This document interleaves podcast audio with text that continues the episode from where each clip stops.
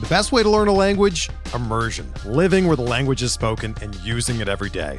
But if that's not in the cards this year, you can still learn a language the second best way, and that's with Babbel. Be a better you in 2024 with Babbel, the science-backed language learning app that actually works. Don't pay hundreds of dollars for private tutors or waste hours on apps that don't really help you speak the language.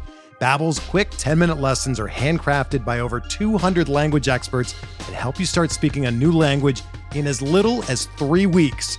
Babbel's designed by real people for real conversations, and their tips and tools are approachable, accessible, rooted in real-life situations and delivered with conversation-based teaching so you're ready to practice what you've learned in the real world. Here's a special limited time deal for our listeners. Right now, get up to 60% off your Babbel subscription at babbel.com slash bluewire. That's 60% off at babbel.com slash bluewire, spelled B-A-B-B-E-L dot com slash bluewire. Rules and restrictions apply. Ladies and gentlemen, boys and girls, children of all ages, BronxPinstripes.com proudly brings to you the most exciting Yankees podcast in the world. George's Box. All the dramatic things I've ever seen. George's box. Goodness gracious. Goodness gracious. Welcome back to George's Box, home of your future World Series champion, New York Yankees. Just walking it off. A, a terrific team victory, 6 5 over the Twins. The city is alive. COVID can never stop New York City. Broadway is back. Yeah, this team fucking sucks. I don't even know where to start. I well, they've they've won two games. I would say let's start spoke. with the sucking. yeah. they've won twice since we last talked. One of those wins was literally five minutes ago against the Twins. So yeah, two wins since we last spoke. Yeah. I mean, yeah, this team is who I've said they were. Who I mean, you've agreed with me. Who we've said they were all year. They're unmotivated uh, to know what's on the line. I tweeted today. I am fucking exhausted, exhausted from doing math. I'm tired of trying to figure out how many wins we need over the next X amount of games to maybe have a shot. Yeah, I'm done checking the standings. We're 0.5 up. We're 0.5 back. We're 1.5 back of home field. We're 0.5 back of the second spot. Yeah, the shit's exhausting. Shit's exhausting. We're either going to be in a one game playoff or we'll be in two one game playoffs if we tie for the second wild card. We can get into that and what a clusterfuck that would be. Or we'll be going home on October 2nd. Those are the those are the three options. Yeah. Um, I mean, just we try not to go game by game, and we're not going to go game by game. But like that Blue Jay series was just no no fight. I mean, we on Monday were so demoralized with that eight nothing vic uh, loss that it was like, all right, these guys. I uh, you know I don't believe in like that the things we say impact the team at all. Of course but there was a part of me that was like, you know, obviously after we hung up from that show, I don't think either one of us was like, hey, you know what, we did a good job on that show. We No, knew no, it was awful. it was awful. It was the frustration. It's a holiday, like all those things. And I was like, you know what? They'll probably turn it around now to make us look stupid. No. And they did not. They did not. You know what that show reminded me of was when we first started this, like early 2020, when the season was postponed and we weren't sure when it was going to start. And we just, neither of us really wanted to talk about it just because there was nothing going on. You were hungover from the wedding. I'm dealing with the ankle. We just, just weren't feeling it to be. Yeah. to be straight up, the team was giving us nothing. It's almost like the the team and our circumstances kind of broke us. That I'll be honest, I forgot that we had to do a show until you texted me. And I had just gotten in bed when you texted me at like whatever it was, like one o'clock. I was like, Yeah, I'm doing a nap. Um like I just don't have it in me. Yeah, I mean to to get swept against a division rival that you're a couple of games ahead of, who's gunning for our spot? who's exactly. gunning for our spot, is just like you guys ever watch uh, MTV The Challenge? I have. You're familiar with it. This was that situation right there, that was a hall brawl. That was we're going head on, and we got fucking pancaked. At home, man. Four games at home. And Dan can check this. I think they've won what? Four games against the Blue Jays. They got they got to be like four and 11, 5 and twelve. It's it's been horrible, and they've played like that. Played awful against Boston, awful against Tampa. They're what a game over five hundred against the Orioles. Like when you when we look back and say what went wrong this season, it starts with your division in any sport. If you can't beat the teams in your own division, you're not going anywhere. And they simply have not taken care of business in the East. And I mean, there's times you can point out like, hey, are they unmotivated or are they just not good? It's one of the two. There's no other.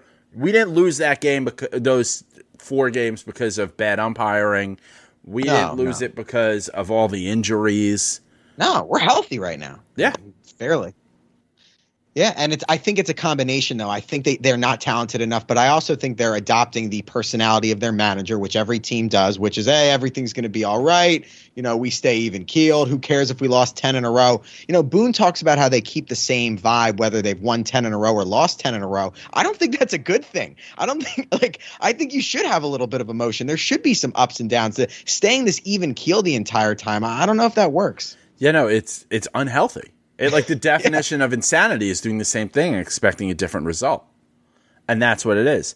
So I mean, there's been a lot of times throughout this season where I've been like, Aaron Boone's not coming back. He shouldn't come back. He shouldn't come back. But I've never said that firing him in season made sense until Thursday night.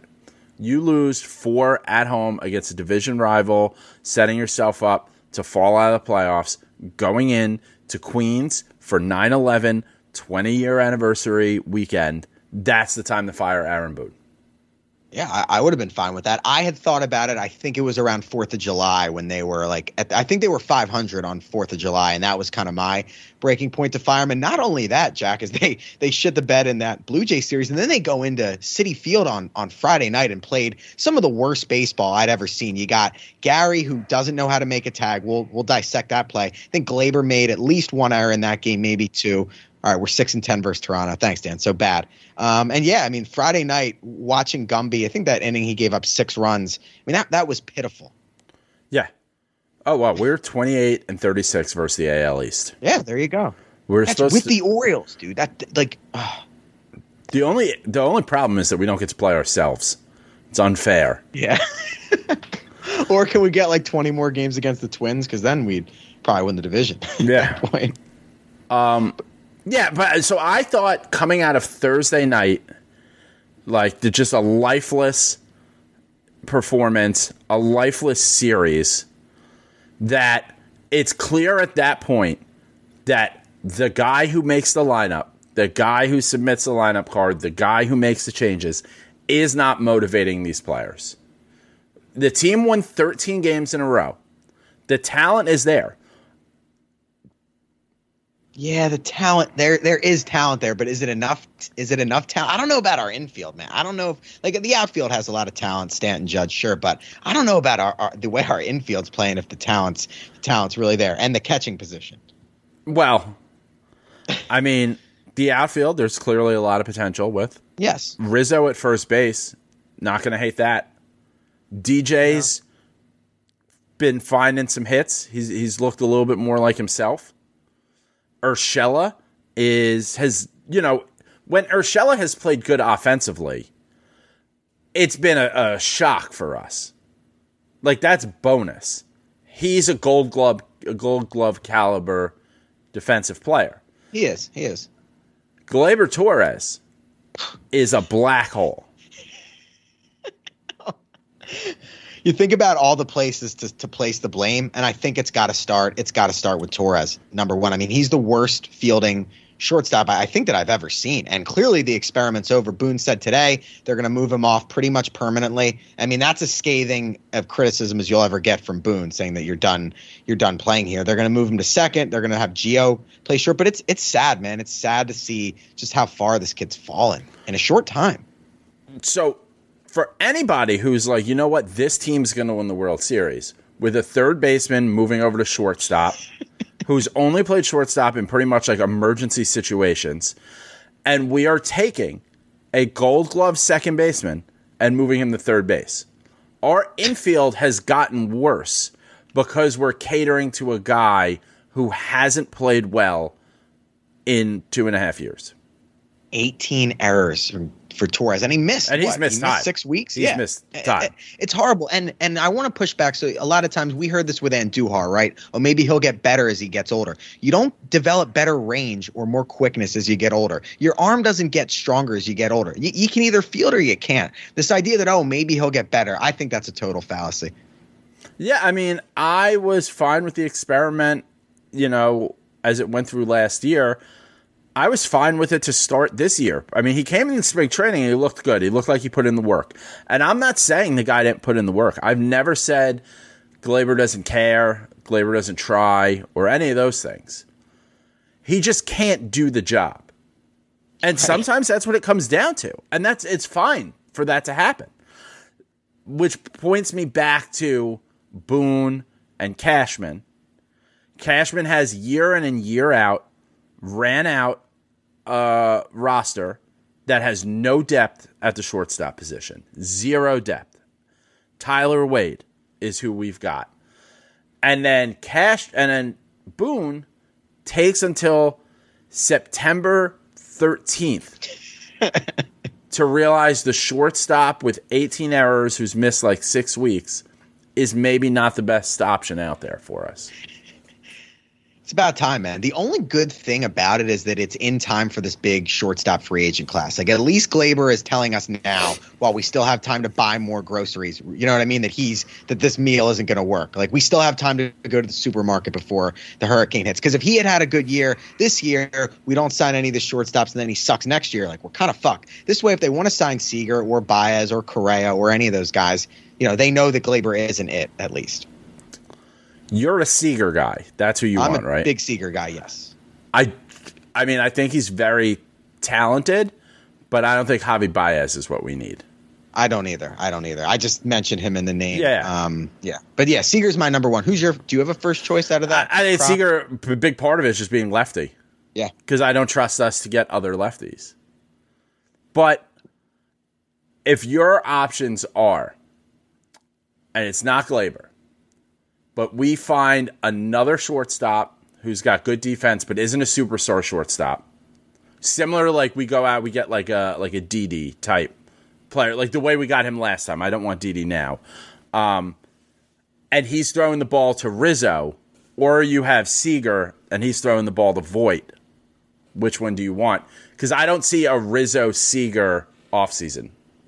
No, I'd rather I'd rather have Seager. Um, I'd rather have Seager thrown a boy. Now Seager isn't a great uh, defensive shortstop. He grades out around average, but he's so good with the bat. He's a World Series MVP. You know, can can hit in the playoffs. So he's my guy there. I don't think I, like the more I think about it, I don't think they're going to sign re-sign Rizzo, regardless with Voit on the roster and with with our other holes. So that makes the lefty bat and Seager even more appealing to me.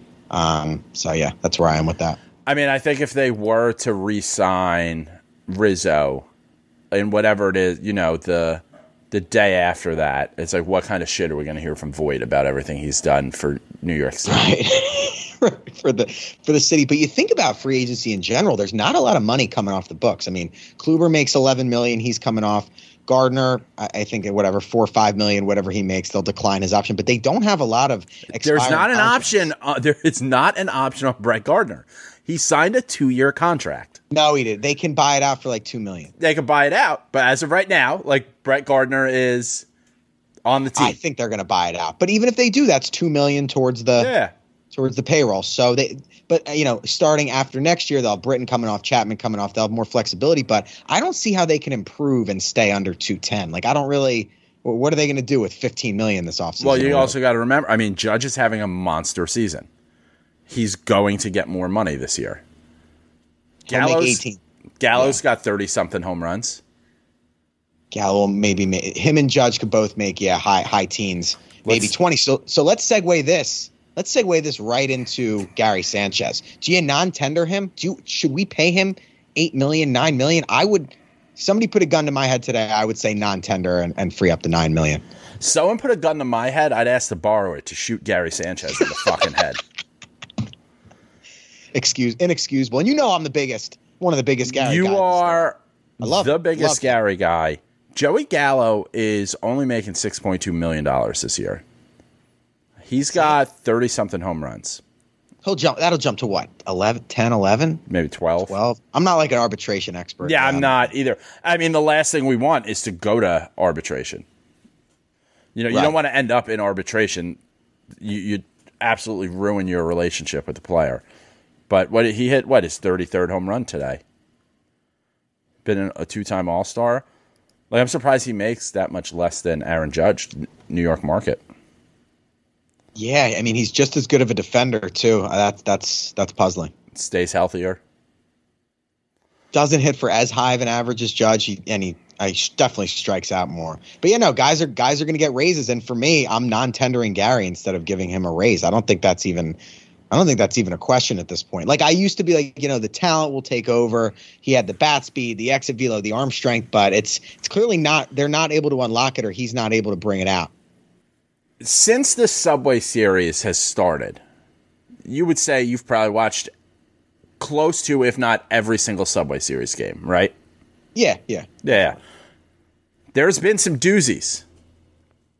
I can 1000% say that was the single worst play in the history of the Subway Series. I don't care about a pop up that loses a game. Wow. See, I would have said Castillo. Yeah. Castillo was backpedaling on a pop up with lights and shit. Gary Sanchez had to stand there. Yeah, it's hard to argue with you. And it was uh, it was the tying run at the time. All he had to do was stand there, and he got he moves out of the way. Like, dude, they got the Buster Posey rule. They got there. You're not allowed to collide. Just stand there. He's All not had to do going to collide with you. No, but he was he was on to his at bat.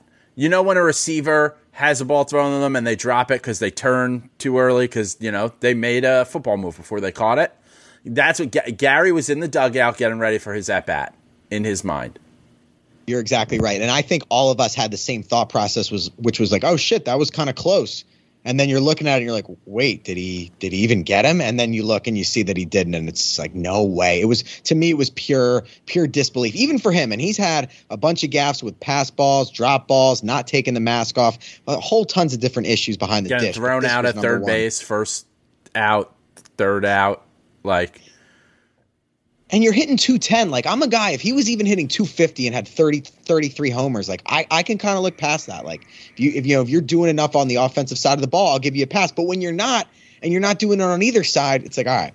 yeah, if a good baseball player makes a mistake, you're more likely to forgive them than a bad baseball player. Well said. Well said. because yes. that's so. I, like that didn't surprise me because Gary Sanchez is who he is. I mean, it's certain like he is who he is. This is the guy who doesn't bust it out of the box when we need him to. Now you don't have to do it every time. You're a catcher, but when we need you to bust it out of the box, doesn't do it. When we need a big hit, yes, he got a hit today. Um, he's got 21 home runs. That is, these are, you know, tw- you're hitting 208, you got 21 home runs. If you are a decent defensive catcher, maybe. But like for catcher, your number one job is defense. I think we can agree on that, right? Yeah, absolutely. It's Any very catcher will say that. it's very similar to like shortstop. Like I don't need a shortstop that hits 35 home runs. I need a shortstop that is going to captain the infield. Gary Sanchez, if I talk about moving him to any other position, if I say, you know what, we got to get Gary a first baseman mitt. Maybe if we don't sign re-sign Rizzo, we see if we can figure out the bat, we get him the first base, right? His offensive numbers is a is a bad first baseman. Yeah, definitely. He's been, he's been slightly above average for a catcher, like slightly above average offensively. And here's the thing defensively. Here's my issue. When he came into the league, I think he was throwing out like 38, 39% of base runners. He, now he's at like 18%. Like he stopped throwing people out to boot. he had like he had the arm injury a couple years ago and it wasn't like something yeah. major you know it wasn't like he had surgery but like his arm it just never came back You're right. Early 2017. Yeah. yeah and he occasionally will he'll throw a guy out and it's impressive and we we forget for a second that he's turned into mike piazza with no bat With no and no defense So he's turning into Mike Piazza's arm.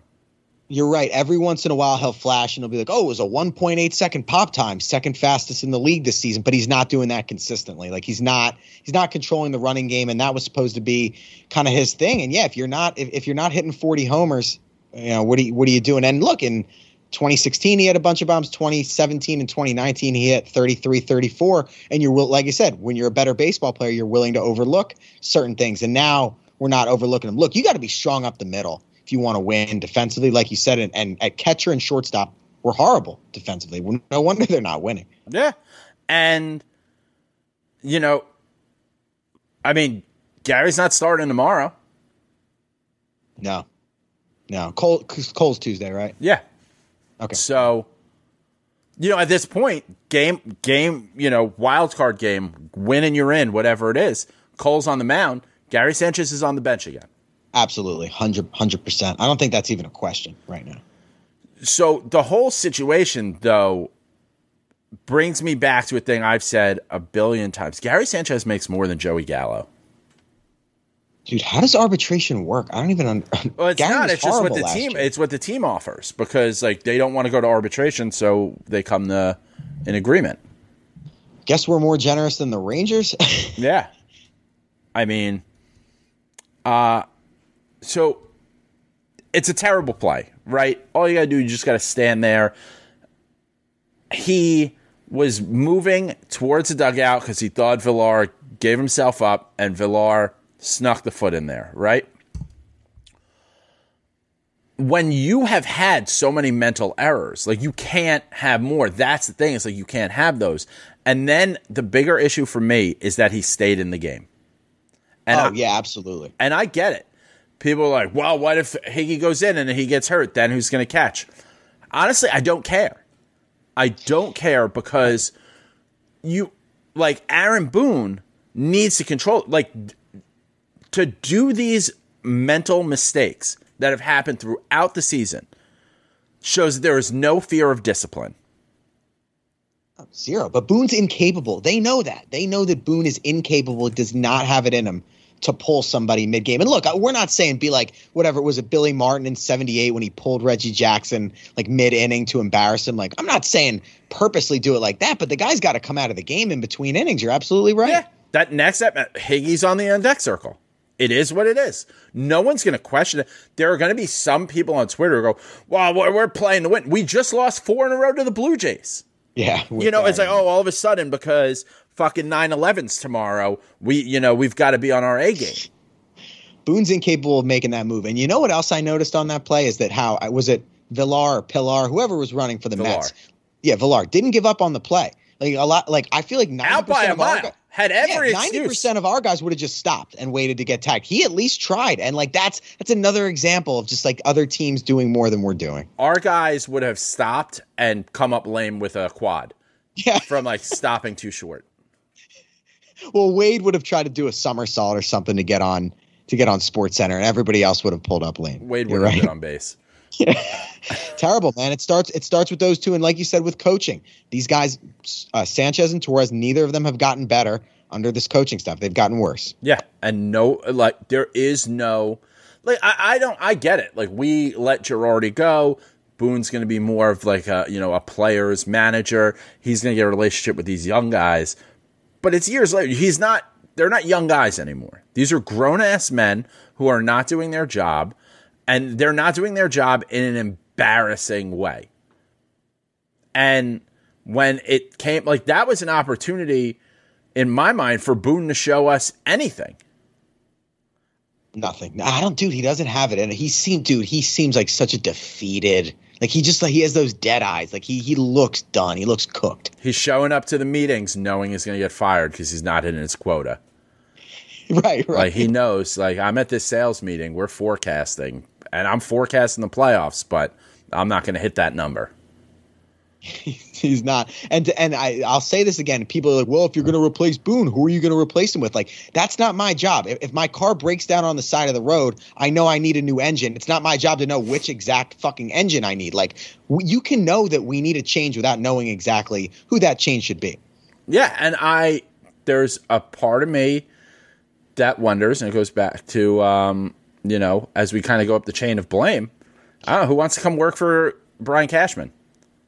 You chased Gerard, you chased Girardi out of town. You chased Torre out of town. You brought in Boone to be a yes man, and now we've yesed ourselves into this situation.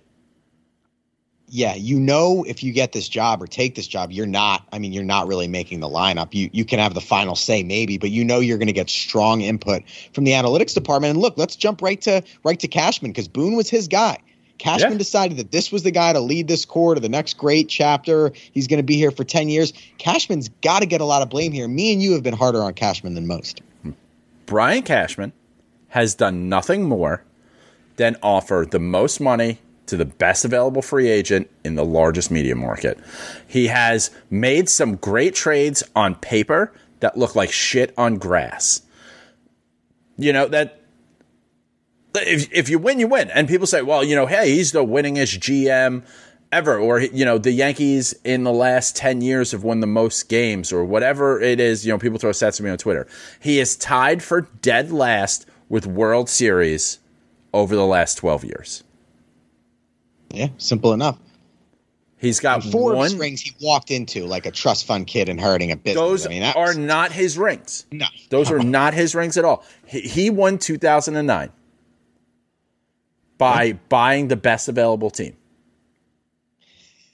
Yeah, the dyna- the dynasty was in place there, and and look, it, there, there's a simple question here. Do you think that another GM, another man or woman, if given 210 million, do you think they could at least assemble a playoff team Yeah. or a division winning team? I think the answer is yes. I think Theo Epstein would kill it. We're driven by the search for better. But when it comes to hiring, the best way to search for a candidate isn't to search at all. Don't search match with Indeed. Indeed is your matching and hiring platform with over 350 million global monthly visitors, according to Indeed data, and a matching engine that helps you find quality candidates fast. Ditch the busy work. Use Indeed for scheduling, screening, and messaging so you can connect with candidates faster. Leveraging over 140 million qualifications and preferences every day, Indeed's matching engine is constantly learning from your preferences, so the more you use Indeed, the better it gets. Join more than 3.5 million businesses worldwide that use Indeed to hire great talent fast. And listeners of this show will get a $75 sponsored job credit to get your jobs more visibility at Indeed.com slash Blue Wire. Just go to Indeed.com slash Blue Wire right now and support our show by saying that you heard about Indeed on this podcast. That's Indeed.com slash Blue Wire. Terms and conditions apply. Need to hire? You need Indeed. Brian Cashman will be the longest tenured GM in Yankees history after 2022. I mean, when was the oldest GM a GM, it's got to be some guy in like the 30s or the Babe Ruth days or something. Pre, Dan- it's got to be pre Dan, you can just jump in and say stuff Yeah, when you got that stuff. We're a fourth place team. Yeah, Um, Yeah, I just you know I think if you if you want to win, if I'm Hal and I actually want to show this fan base like I give a shit, I want to win. The day after the season's over, listen, we're not renewing Boone. You have Cashman make that call and let him know, and when Cashman goes, well, you know, so all right, I'll start to get a list of guys together. Actually, you're not going to need to do that. Like we we appreciate your service. Um, you're a part of the Yankees family, always and forever. We have this advisory, you know, bullshit role for you. And then you throw, I mean, it doesn't count towards the luxury tax. So back the fucking Brinks truck up for Theo Epstein. He's enjoying what he's doing, apparently. He's consulting for the league, he's got some other stuff. But there's talk that he'd be interested in the Mets job. We could beat the fucking Mets to get Theo Epstein yeah, definitely. It's a way better situation. win As the World Series in Boston, Chicago, and New York. Trifecta. I mean, he's already up there. Like he's in the conversation for it. But you are the greatest front office person in the history of baseball if you do Hands that. down. Yeah, Hands down. And how old's Theo Epstein now? Twenty seven? He's, he's yeah. I, I is he even? He's not 50 yet, is he? No, he can't be because I remember like he's embarrassingly he's forty seven. Jesus. Yeah, by fifty years old he could get this all done. And even with Steve Cohen being the richest owner, whatever, the Yankees still have, I think, more and better quality resources from a baseball perspective, and I still think they have a better, better operation overall. If I, you know, and and it's still the Yankees and the Mets. You, you can never get rid of that Mets stigma. It's always a stench that's going to be there compared to the Yankees. I think they can beat him out for for Theo. My issue is the Yankees have become instead of a results oriented operation, they're a process oriented operation. So when they lose or bad shit happens, they talk about bad luck, they talk about small sample size. We still have a good process. And that kind of results in Cashman never being on the hot seat. That is my biggest fear. That's my biggest issue with what they've become. Yeah, I mean, at a certain point, I think it's fair to ask the question: How do you want to own the Yankees? Yeah. You know, like there's a different. Well, no, not really. Do you want to own the Yankees or do you want to be the owner of the New York Yankees? If you want to own the Yankees, you can own the Yankees. You don't have to be the person who these things roll up to. You know, you just have the, you know, it's, it's just a company that owns it. Lots of teams are owned by companies. And you say, hey, you got 210 mil, go out there, get it done. And you don't be a face that has to, you know, be answered to. You, you put Theo in charge and you let him answer to everything. Yeah, I, I think that'd be a good move. I mean, he's clearly uncomfortable in any kind of spotlight or figurehead role. I don't think he likes being the face of ownership. He's admitted that. No, he said that. Like he enjoys he enjoys owning the New York Yankees because they make money because they're a revenue driving company. That's what he enjoys doing. Yeah, the business stuff. I'm sure the sponsorship, like corporate deal. I think that stuff. You know, w- partnering with Amazon Prime. Like, I think all the non-baseball stuff does Undefeated. He's undefeated as an owner in that on that front. But he said, "I don't enjoy the sport of baseball." Like, he's he's Hey, very guess what? Me too lately, Hal. Me too. Oh, yeah, I just think like I, I just think it's time for a change. I think the game has evolved. I think when it comes to trades, everyone makes up excuses for these guys. Like, well, you know, like the players the players suck. Oh well, it's been injuries and da da da da da. And so how can you you can't blame Boone that they're not playing. Boone's job is to pick the best guys from what's available for him and get them in a position to win, motivate them if you're saying, oh, well, it's not, you know, Boone doesn't have the right players, well, then it's Cashman's fault. And if, hey, the guys didn't play, Cashman put a good team together, they just didn't play well, well, then he didn't put a good team. That's how we measure if a team's good, if they play good baseball. And they don't. So eventually, like, there's got to be some kind of accountability. And the way baseball is structured, we don't get to just walk away from the player contracts. And the player contracts are too much money to just walk away from and eat those. But whatever it is that Cashman has on his contract, whatever Boone would have had on his contract, you can walk away from that. There's no, yeah, oh, you're out, whatever, $2 million a year for the next, whatever, three year, whatever um, Cashman has ne- left. But that's it. Exactly. You can't fire all the players. There, there's the saying: you can't fire all the players, so you, you fire a coach. And look, this isn't just one year. Again, they were bad last year. They were what 33 and 27. They got they snuck into the playoffs on the Yeah. last day in an 18 bullshit mini season format. This team has not been good for a while, man. It's it's not a small sample size. And, and yeah, look, you look at Cashman, and you really look what he's done on the pitching side. Look at these interchangeable names: Javier Vazquez, James Paxton, Jameson Taillon, Sonny Gray. They're all different names, but they're all the same. Like guys he brought in, he traded for that were supposed to be good pitchers, and they all they've all flopped. At some point, you just you just can't acquire starting pitching. And other than like you said, other than giving the best ones the most money, like Cole and CC, he hasn't made any good pitching moves. we haven't developed a pitcher who's an everyday, you know, an every fifth day reliable player who's going to all star games since Andy Pettitte. Yes, Sevy has made an all star game, or maybe he's made two. I don't remember off the top of my head, but he hasn't played in like three years. Not just developed, they haven't traded for any either. That's the that's the crazy thing. The only good ones they've gotten were free agency. You, you'd think Cashman trades for a starting pitcher every year. You'd think he would just luck into one at some point over 20 years, but he hasn't. They all flopped. It's almost impressive. And at, at the same time, people like to blame, and you know, and part of the excuses for him is, you know, there's a there's a tax. You know, when he tries to make a trade, and I do believe, I believe that there is a Yankee tax, And then I believe on top of that, there's a Brian Cashman tax. Because for all these other guys, and I don't know the age of every general manager across the league, Brian Cashman's the old man. He's the guy that these some of these other GMs watched win World Series when they were kids, watched beat their team. All these GMs around the league weren't Yankee fans. They liked some other team that Brian Cashman took away their joy. Course, I'm going to charge a little extra for him. And a good way to reduce that tax is to reduce Brian Cashman's role. Well said. Well, it's it's tough to argue. It also feels like Cash kind of has this complex where he only makes a trade if it's like if we're going to be graded the instant winner. If it's like a Gio, like if we're getting somebody for nothing, like these G, the Gio deal, the Voit deal, like it seems like he's kind of scared to you know give up, and he always t- give up a lot of prospects. Like we needed pitching at the 19 deadline, he wouldn't make a deal. Like it seems like he's scared to make a deal unless it's overwhelmingly in our favor, and you get hurt that way because sometimes you got to give up talent to get talent. You're going to have to lose some trades. Yeah. It happens. I mean, it's a it's a game built around going three for ten makes you a Hall of Famer. And if you're trying to win 100% of trades, which I mean you should be because you're going up to, you know, you go up to the plate trying to bat a thousand. But if you realistically don't get in the box because you're worried you're going to strike out or you're worried you're going to foul out, you're never going to hit a home run. What a fucking analogy.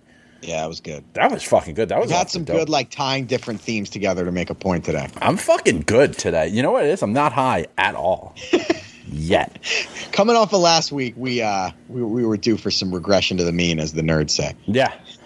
Um yeah, so I just think regardless of what ha- unless the end result here is the Yankees do the impossible and win the World Series. Got to go. Everyone's got to go. Yeah, which would be shock. It'd be shocking, shocking. And then if you can get someone like Epstein and you say, "Hey, what can you what can you do? Do you think you could do anything with what we have?" And if he's like, you know, no, not really. Like I need this year to get Britton off the, you know, payroll. I think does Chapman come off too? After Chapman has one more year with Britton too. yeah. Yeah. So like, let me clear out this payroll. 2022 is going to be a rough year, but guess what? 2021 was a rough year. 2020 was a rough year. And if I'm going to have a bad time, I'd rather just tell me up front I'm going to have a bad time. Don't Yeah, tell sure. me it's going to Yeah. be a great time. And then do this shit. Terrible. Yeah, and you, you ask him questions. What do you think we should do with Judge? Do you want to pay him? Do you want to let him walk? Like ask, you know, ask the key questions about the future. Um, you know, the prospects. You got Volpe, and that's the thing. That's the thing with shortstop. You'd mentioned maybe like a one year stopgap, a la Didi. You know, that could be an, an Andrelton Simmons. He's a great fielder. Can't really hit. You give him a one year deal until Volpe is ready. Who Volpe's tearing it up. Yeah. So that's their other option. They don't need to sign. A monster star if they think Volpe's going to be ready in a year and they want to sign a, a, a stopgap. Yeah, you ask, even if yeah. you you trade you trade for someone the way like I didn't know who the fuck Didi Gregorius was when we No. traded for him. You give me a guy who's going to bat 260 and make 10 errors. I'm fine. Bat eighth. I'm totally okay with that. For a year, year and a half. it's catcher, it's short, and it's center field. That, that that's the key for me. That what are we? You know, you ask Theo, what do you? Clearly, it's not going to be Hicks. Is not an everyday center field. I want to. What's Aaron Hicks look like right now? I feel like he got fat. There's just something about him that I could just see him blowing up like a tick. I heard he was on the field like celebrating after the, the walk off because I saw Tiana tweeted like, "Oh, don't get hurt." Again, celebrating. I guess he must be around, Oh. hanging around the team now after six months. Yeah, he's probably if this team makes the playoffs, he's he's ready to be like, guess what, guys? I've been working out in Arizona all year. Can I come back and hit third? Yeah, I'm gonna come back. I'm gonna hit third. I'll hit one big home run, and that's it. well, what do you want to do in center? Do you want to see if Gallo can do it? You try Judge as the I want the guy. I want to get that gun from the first situation. My fingerprints Yeah. are already on it. no, um, oh yeah, I guess Hicks was in the dugout for 9/11 too. He got caught with a giant f bomb on the uh, on the air. Yeah, I mean, I, you're not getting anything for Hicks. Hicks Uh, is going to come into camp as an option. I think Hicks is our fourth outfielder. Yeah, Hicks is. They're going to take. He'll take a picture on Instagram of him looking ripped in February. Say he's in the best shape of his life. Tell you know, come into camp on a mission, and then he'll strain an oblique week three of the uh, of, of training camp. Yeah, he'll be ready to go because like he's gotta come back so he can get his brother access to suites. right, right, right. That's That's what that's what motivates that family. that's key. We've we've ripped them a lot. One more thing I want to touch on is the whatever beef we had last night. With That was Yankees stupid. We were wrong. Really stupid. And you know what the worst part of it for me is? Every time we have this beef, whether it's Aaron Judge with the boombox or taking the shirt off or the jacket off or whatever in Houston in July or this thing with the Mets, fucking win the game if you're gonna talk shit. Win the fucking game. Doing this and losing is, is the worst look ever, man. It's so embarrassing. After losing on Friday in embarrassing fashion, winning on 9-11, and then coming back and hitting that, you know, game tying home run, I don't give a shit what anyone says to you when you're rounding the bases. You do not stop. Say whatever you want as you're going. But for Stanton to turn around, he's wrong. Yeah, agreed. And look, we, Wandy, they said Wandy was whistling or whatever. We've called out other teams for whistling. You know, it, it is what it is. Do I think the Yankees were relaying signs? Probably not. But were they probably being obnoxious? Yeah, I, I think the Yankees on the bench do act obnoxious sometimes. I think all teams do. But just you know, j- just own it. And to, for Lindor to be the guy to kill Green at the end. Look, Green is the one who blew both of those key Astros games to Altuve. Every time we talk shit, it ends with Green letting up a backbreaking home run. We keep challenging people to hall brawls and we keep fucking getting backpacked like bananas. It's not like that's what that you tied that game. You fucking turned around to yell at the guy who said something to you when you went by, and then that guy won the game. And that and guess what? Francisco Lindor is a Met now. Like he got his whatever his Met pinstripes yesterday. He Three went from the fucking boo and then our whole fan base is just like, oh, did you see Gardy boo? And Gardy did the thumbs down. We showed them. We lost the game. Oh, people were so excited because Cole got over the railing fast and was ready to fight. The last thing I want is Gerrit Cole running onto the field to start fighting Dominican dudes. That's the last thing that I want. They're Yeah, gonna fuck him up. Yeah, he would definitely lose in a fight. Against Garrett like Cole is not winning a fight against No. anybody. He's probably never been in a fight. I would be. I'd put a healthy wager on that. That he's never been in a fist fight. Probably like a hate crime in high school or something. I've heard a lot of rumors about him hiding some pretty bad views behind the Lord. Interesting. Yeah, one of those. Um, yeah, I, it's just you go out there and you do that and you disrupt the game, and you know it just it that didn't light a fire under. We've talked for years. I mean, every once in a while, early in the season, the team slumps, and we're like, you know what? Let's get in an Orioles brawl. Let's go. I need Graeme Lloyd. That's not who this team is because that didn't happen in September. We know this team is who they are, and that's a fourth place team. Yeah, man, that's that's depressing. It's sorry, like being in fourth just makes it makes it worse. The fact that the Blue Jays ran us down after me and you were like we mentioned them. Nobody else was talking about the Blue Jays all throughout the summer. Me and you were like, you know, they're only a game back. They got Yeah. this great lineup. Yeah, they don't quit. The I'll tell you what. Same play Friday night. The Blue Jays probably score on Sanchez too. Oh, easily. And for everybody that uses our COVID excuses or our injury excuses, the Blue Jays have been playing at satellite sites and minor league They've fields. three home stadiums. Yeah. Like, yeah, it's just, it's not a good situation. I'm happy that Cole is healthy and he's going to make a start on Tuesday.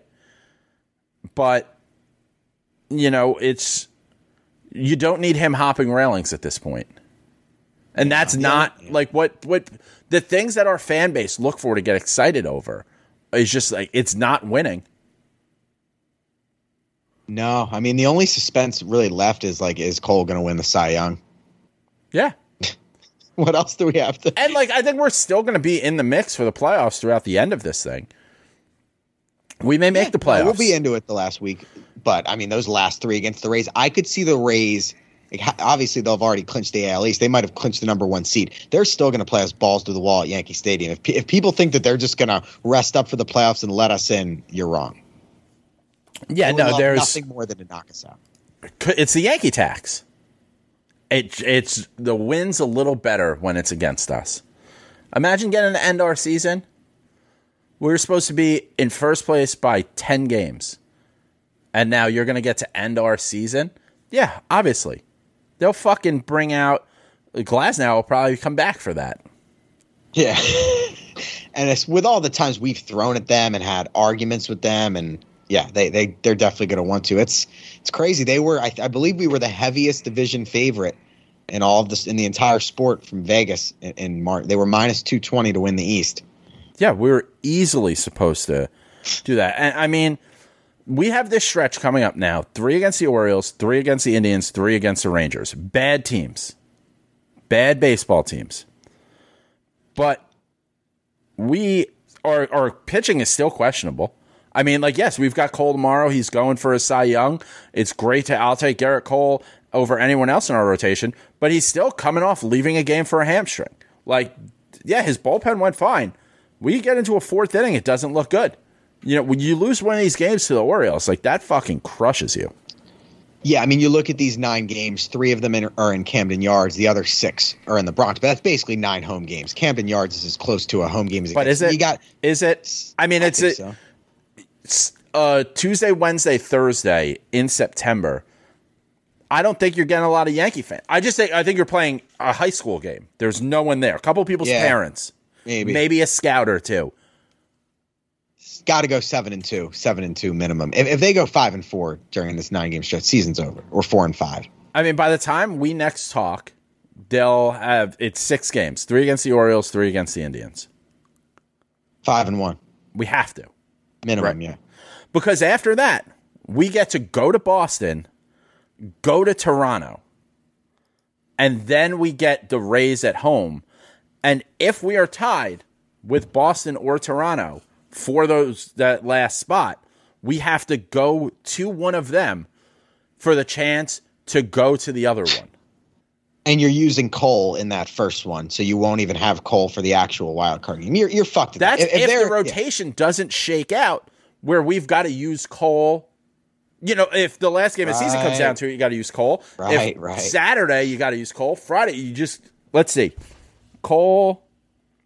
One, two, three, four. So Cole will go Tuesday, Sunday. One, two, three, four. Next Saturday against the uh, Red Sox, Yeah, they'll line him up for Fenway. For and sure. then one more. What? one, when two, Thursday three, four. He's scheduled to pitch the Friday night against the uh, against the Rays at home, which would get him. He'd be fine for the wild card game probably, but yeah, or they could always manipulate it by a day. But but yeah, and we don't. We're not in a manipulate. We're in fourth place.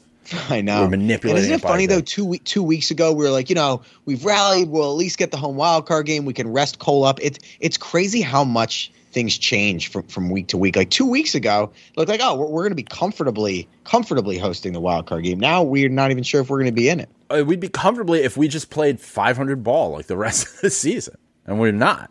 Yeah, uh, it's I mean, it's terrible. It's embarrassing. And you know, yeah, it's you know, Green is Green doesn't have. We have no bullpen. There is no one Super Bowl. because and like lasagna is a few days away from throwing. He's probably done for the year. If we're being honest, I, a strained rotator cuff. That's Yeah. that's a big deal. Like we have, if it comes down to it, I mean, yeah, Chapman's still the closer, I guess. What a joke. I mean, the, the Chapman, Britton, Green trio, the quote unquote three headed monster, is just totally, totally nosedive. Remember Total Darren. O'Day? Oh, and Justin Wilson. Yeah. Remember Jay Bruce? Jay Bruce was this year. That feels like, yeah, years ago. Like those early April games. Yeah. Jay Bruce is the Troy Tulowitzki of Kevin Youkilis. Of Vernon Wells, yeah. of Lyle Overbay. No, and let's remember, like when they if they start out three and nine or whatever next year, let's remember that that's who they are, and not this bullshit small sample size. Like me and you were panicking in April when everybody else was saying, "Oh, it's it's still cold. They haven't gelled yet." Da, da, da, da, da. If you start out awful, you're probably going to be awful. Yeah, if you're not if you don't play baseball good, probably not gonna be good results. Hot take. Groundbreaking analysis. Dan, uh, you got anything for uh, the program today? You're on mute. Yeah, I can't hear you. It says you're not on mute on Skype, but we can't hear you. Uh oh. Uh oh. No, we got The world nothing. may never get to hear this segment. Can you hear me? Yeah, yeah, now we got yeah, you. we got you. Uh, that was weird. Um, so when you were talking about Theo Epstein, it got me thinking. So he went to Boston in 2001, and then they won the World Series in 2004, which broke the curse of the Bambino. And then he went to. Why did you put the curse of the Bambino in quotes like you didn't think it was real? Like you're Well- you're just like a Florida guy talking about COVID. Like you know COVID. Like it was real. Yeah. Well, okay. So then in 2011, he goes to the Cubs. They win the World Series in 2015, breaking the Billy Goat curse. Yeah. Right. So if we want Theo Epstein to come to the Yankees, I'm kind of thinking that we need a curse. So what would what should the Yankees curse be? I think fuck. I've been saying fuck a lot this year. That's my curse. I would say the new stadium, but they won. They won the first year of the new stadium, so that kind of eliminates that. Um, wouldn't be anything with Cashman. Uh, they have not won since the boss died. He died in July of 2010. Yeah. They won right before that, so I'm going with that. He died on like July boss. 4th. I think he died on his birthday. Yeah, well, it was because I remember it was him and Bob Shepard were like a week apart. Yeah. Yeah, that's my That's I curse, curse, curse of the boss. Yeah, I mean, trust me, I can make up a curse if that's what we need. I like, it's just like it's depressing, and it, you know what's really depressing is that every week we get on here and I'm like, "Fuck these guys," and then I seven o'clock I'm in front of the TV every fucking night. I am too, but it's not with the same intent. Like they've been on my second screen a lot more. It's been on mute a lot more. Like I'm not sitting down at 704. Yeah, You know, like 20 2002 through whatever 2019, 2020 Nick. Like I, it's it's much more uh, you know, a little bit escal- de-escalated. I guess. forget the comedian. He's uh he's a guy who got f- hired and fired from SNL like right away. He's got a um stand up special that came out. I gotta I'll, f- I'll find it while I'm talking to give it to you. But he has a whole bit on um you know because of COVID he went you know he lived in New York so he he went back to his parents' house for a good amount of time. Shane Gillis, that's what his name is. And he's got a whole thing. He's like, yeah, and I got to, you know, I got to watch my dad watch the news. It's like I have a Fox News dad. A lot of us have Fox News dads. And I realize I treat the Yankees like a Fox News dad. I just watch until they hit a point where I'm like, can you believe Mr. Potato Head's trans? I'm out of here. Like, I watch the Yankees until they make me go to bed. Until I'm like, can't deal with this. Yeah, a lot of times it's been Heaney. Like they'll bring in Heaney Yeah. at that point, and Uh, that, that's like, like- the clearest indication. Like sixth inning of like a West Coast game, down four, up, boom, Heaney's in. I'm Yeah. done. And I'm just like, can you believe what they're doing there? I'm out. I'm out. That's what it is. I watch the Yankees like a Fox News dad. I even watched. I had, you know what? I was like Sunday night baseball. I we had uh like my in laws over yesterday, so I like grill. I ran a TV outside, so I Nice. watched the first like two innings outside last night. Really, just getting ready for you know fall weather, but I don't know if the Yankees will be there. No, I don't either. It was weird. The game started, I guess, because of football. It started an hour later. Yeah, It's yeah, I guess that's because because football started. I was ready to go at seven too. I was like, all right, and I was like eight. I gotta wait till eight for these fucking jerk offs. and eight o'clock on a Sunday is is just the worst. There's nothing worse than that. Can we just talk about uh, the 9-11 broadcast real quick? Yeah, I didn't see I didn't see a whole lot of it, so I'll defer to you. Fox just did an awful job with it. Like they, you know, they had this whole ceremony, and Fox was like cutting to commercials and like, don't hype it up as like the 9-11 game, and then not show the entire Well, ceremony. money comes before everything for them. I know, but like being Fox, you took it off of our local broadcasts. Right. We can't watch it on Yes. We can't watch it on SNY. Like we don't get the Yankee, you know, the New York experience. Mm-hmm. And so I know for you guys it's maybe a little different. I'm a New Yorker. I lived in New York on 9/11. And uh, Joe Buck said it at the beginning. He was like, "It's it's different for New Yorkers. Like you can tell it's it's different for us." To take that game and then cut out of the ceremony was ju- was atrocious. And I'm not saying because like it's a disrespect to like first responders or whatever. It, you're just a jerk off. Like that's what you know. People tuned in to see that, and then also whoever put that together to have John Franco not with the sanitation people on there is insane. The whole the only thing I know about John Franco is he wore a New York sanitation t-shirt under his jersey every game because his dad worked for the Department of Sanitation. How do you roll him out there with the NYPD if you're going to sanitation? A couple, if you're in Citi Field and you go Department of Sanitation with John Franco, that place fucking erupts. Yeah, would have went would have went nuts. That's that's a miss. That's a misfire on their part. It's I thought it was cool seeing Joe Torre in the broadcast, just because it reminded me of like you know happier times, just seeing seeing Uncle Joe.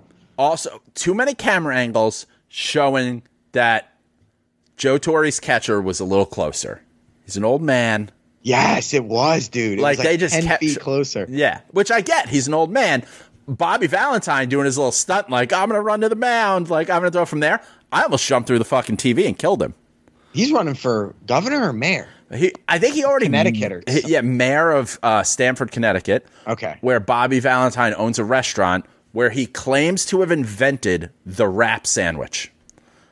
It's Yeah, insane. not that. I'm it's up there with the that. guy who who founded Chick Fil A claims to have invented the chicken sandwich.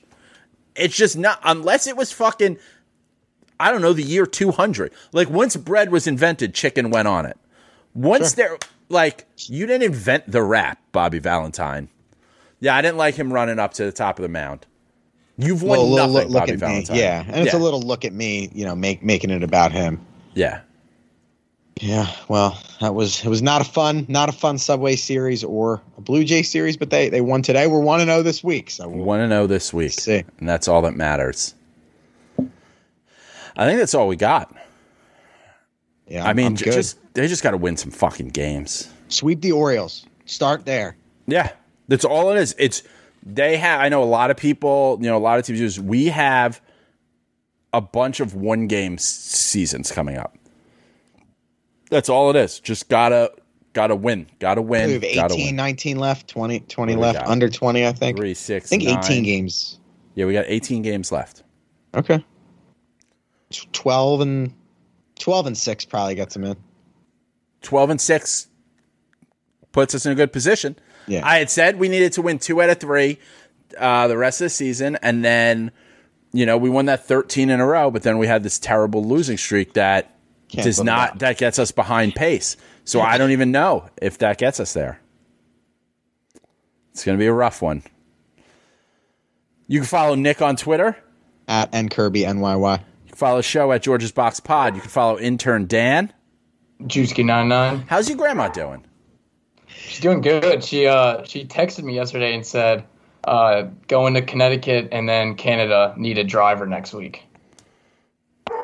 Like, Connecticut and Canada. like she's driving from Florida? Yeah, and they, they wanted me to drive next week, and I was like, I have responsibilities. What told me responsibilities two do you months have? Ago. Uh, work, school. Isn't school like mostly remote? No, I'm on uh, campus twice a week. Oh. Man, making a nice drive with Trish the Dish, hitting every cracker barrel, playing the peg game, sitting in a rocking chair outside. Listening to our pod. Yeah, I might fly down and make this drive. I love a good road trip. I do too, but you know, week Uh, notice. Nick, how's the ankle? I four weeks in, but who's counting? Yeah, today is day 29. Tomorrow's day 30, so I'll either have a cast for two more weeks or I'll get a boot. Oh, tomorrow we find out. So you want to actually know how crazy I am. So I the last time I was there. I do want to clarify that I have a feeling that I know how crazy you are.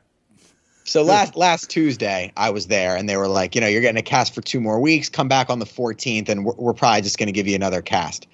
And I didn't really like hearing that. So I actually set up a second opinion. Wait, wait, hold For- on. for so Wednesday, last, August 31st. oh, okay, so two, Two weeks weeks ago. Yes. two weeks ago, they say come back on the 14th, and we're probably just going to continue to put you in casts. Yes. Two weeks out, we feel we're staying cast. You got to go second opinion then. Yeah, no, I did. Yeah. Because you were possibly getting out of the cast on the 31st, right? Right. See, that's my issue. Here's my other issue. I'm cleared to put 50% of my weight on it. So I weigh like, you know, between a buck 40, buck 45, depending on the day. So that's what, like 70, put like 70 pounds, 75 pounds I on weigh it. If I- 100 pounds more than you. yeah, I'm kind of, I'm kind of small for sure. um, but oh, anyway, wait. Yeah, tell this, and I got to tell you a funny story Okay, about right. you and this my wife. this is my last thing, my issue. Yeah, yeah. They're telling me I could put 75 pounds of weight on it, but they're telling me I can't get a boot. And that just, I'm not a doctor, but it just doesn't compute for me. Just So- doesn't add. so, did you go get a second opinion? The second opinion is scheduled for the 15th, the day after. So, you're going in tomorrow to your doctor. If they put you in a boot, No, if they put me in a cast, I'm going to the second opinion and being like, what happened? What's the worst that can happen if I'm in a boot? Like, am I going to, because if I'm not going to die or my leg's not going to snap in half, like, I, I want it. So, well, I mean, there's long term effects of like, you know, you walk, you throw off your gait, then eventually you need your hip replaced. There's stuff like that, long term Yeah. effects. Yeah. Um, But if you go to your regular doctor tomorrow and they're like, yep, you're in a boot, you just cancel that other opinion. Exactly. Exactly. And what is, aside from, I'm sure, the regular just frustration, do you have like something where you're like, I can't be in a cast for this? Oh, yeah. I'm going away. Uh, I'm going away for the weekend. So that's, Oh, is this your bachelor party? uh, yes. Are you, and you guys are not going to a game anymore? No, I eliminated that a while ago, pre ankle, just by the Yankees sucking. So I'm lucky because we're staying like it's a really cool like beach house type thing with like there's like a pool in the back. Um, so it's not like I'll be crammed into like a little Yeah. small Airbnb. So I'll still be able to enjoy it, hang outside. If you're in a cast, you can put your feet in the pool a little bit. Exactly. It's like Yeah. little stuff. All Yeah. makes sense, Nick. You're not actually yeah. that crazy on this one. All right, thanks. So, all right, dude, I feel like for what I have, I feel like four weeks in a cast. It feels like a lot. fine. It feels like a lot. I totally get Thank it. Thank you. so, when was it? Was two weeks ago when we talked about John Smoltz being bald.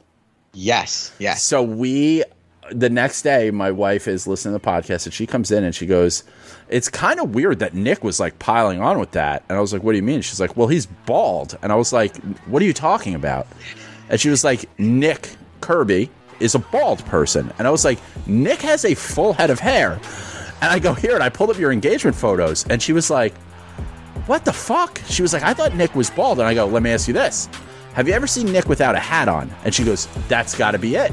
Nick keeps his hair on point. So on the sides, it doesn't look like you've got like a ton of hair because you fresh haircut because you're going to Yankee Stadium every time we see you. And I go, and he's always had a hat on. I go, the only other times you've seen Nick are like we've never gone to dinner together. We've never double dated. You guys come over to watch a Yankee game. You're wearing a hat. We're at a bar for the Yankee game. You're wearing a hat.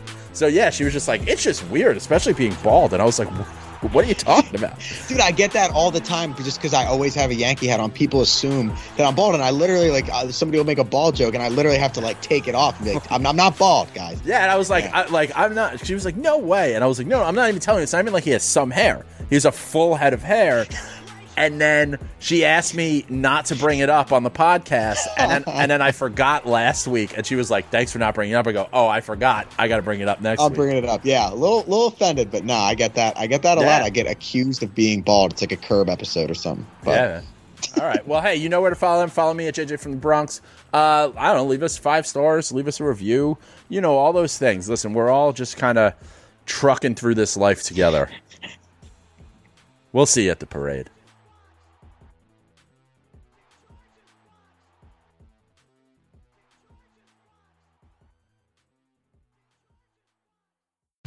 Whether you're a world class athlete or a podcaster like me, we all understand the importance of mental and physical well being and proper recovery for top notch performance.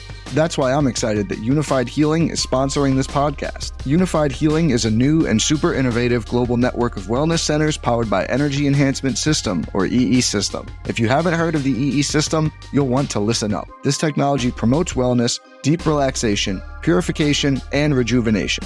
At hundreds of locations across the globe, access to a center is easy and affordable. Interested in experiencing the EE system technology for yourself? Go to unifiedhealing.com slash bluewire to learn more and find a center near you.